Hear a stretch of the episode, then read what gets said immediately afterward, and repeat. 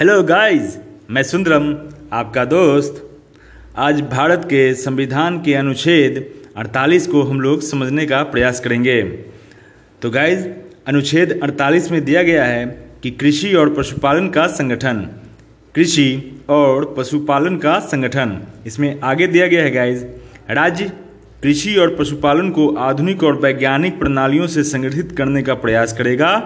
और विशिष्टतया गायों और बछड़ों तथा अन्य दुधारू और बाहक पशुओं की नस्लों के परीक्षण और सुधार के लिए और उनके वध का प्रतिषेध करने के लिए कदम उठाएगा। तो गाइज़ मैं भारत के संविधान के अनुच्छेद 48 को फिर से दोहरा रहा हूँ।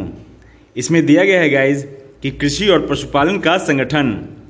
आगे इसमें दिया गया है, राज्य कृषि और पशुपालन को आधुनिक और वैज्ञानिक प्रणालियों से संगठित करने का प्रयास करेगा और विशिष्टतया गायों और बछड़ों तथा अन्य दुधारू और बाहक पशुओं की नस्लों के परीक्षण और सुधार के लिए और उनके वध का प्रतिषेध करने के लिए कदम उठाएगा। तो गाइज़ मैं कॉन्स्टिट्यूशन ऑफ़ इंडिया के आर्टिकल 48 को अब इंग्लिश में भी दोहरा रहा हूँ। Under Article 48 of the Indian Constitution defines that organization of agriculture and animal husbandry.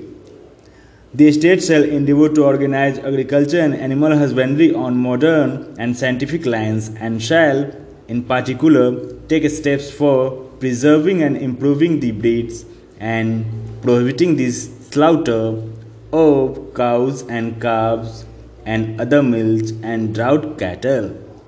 Then thanks for listening my audio clips friend. Thanks a lot.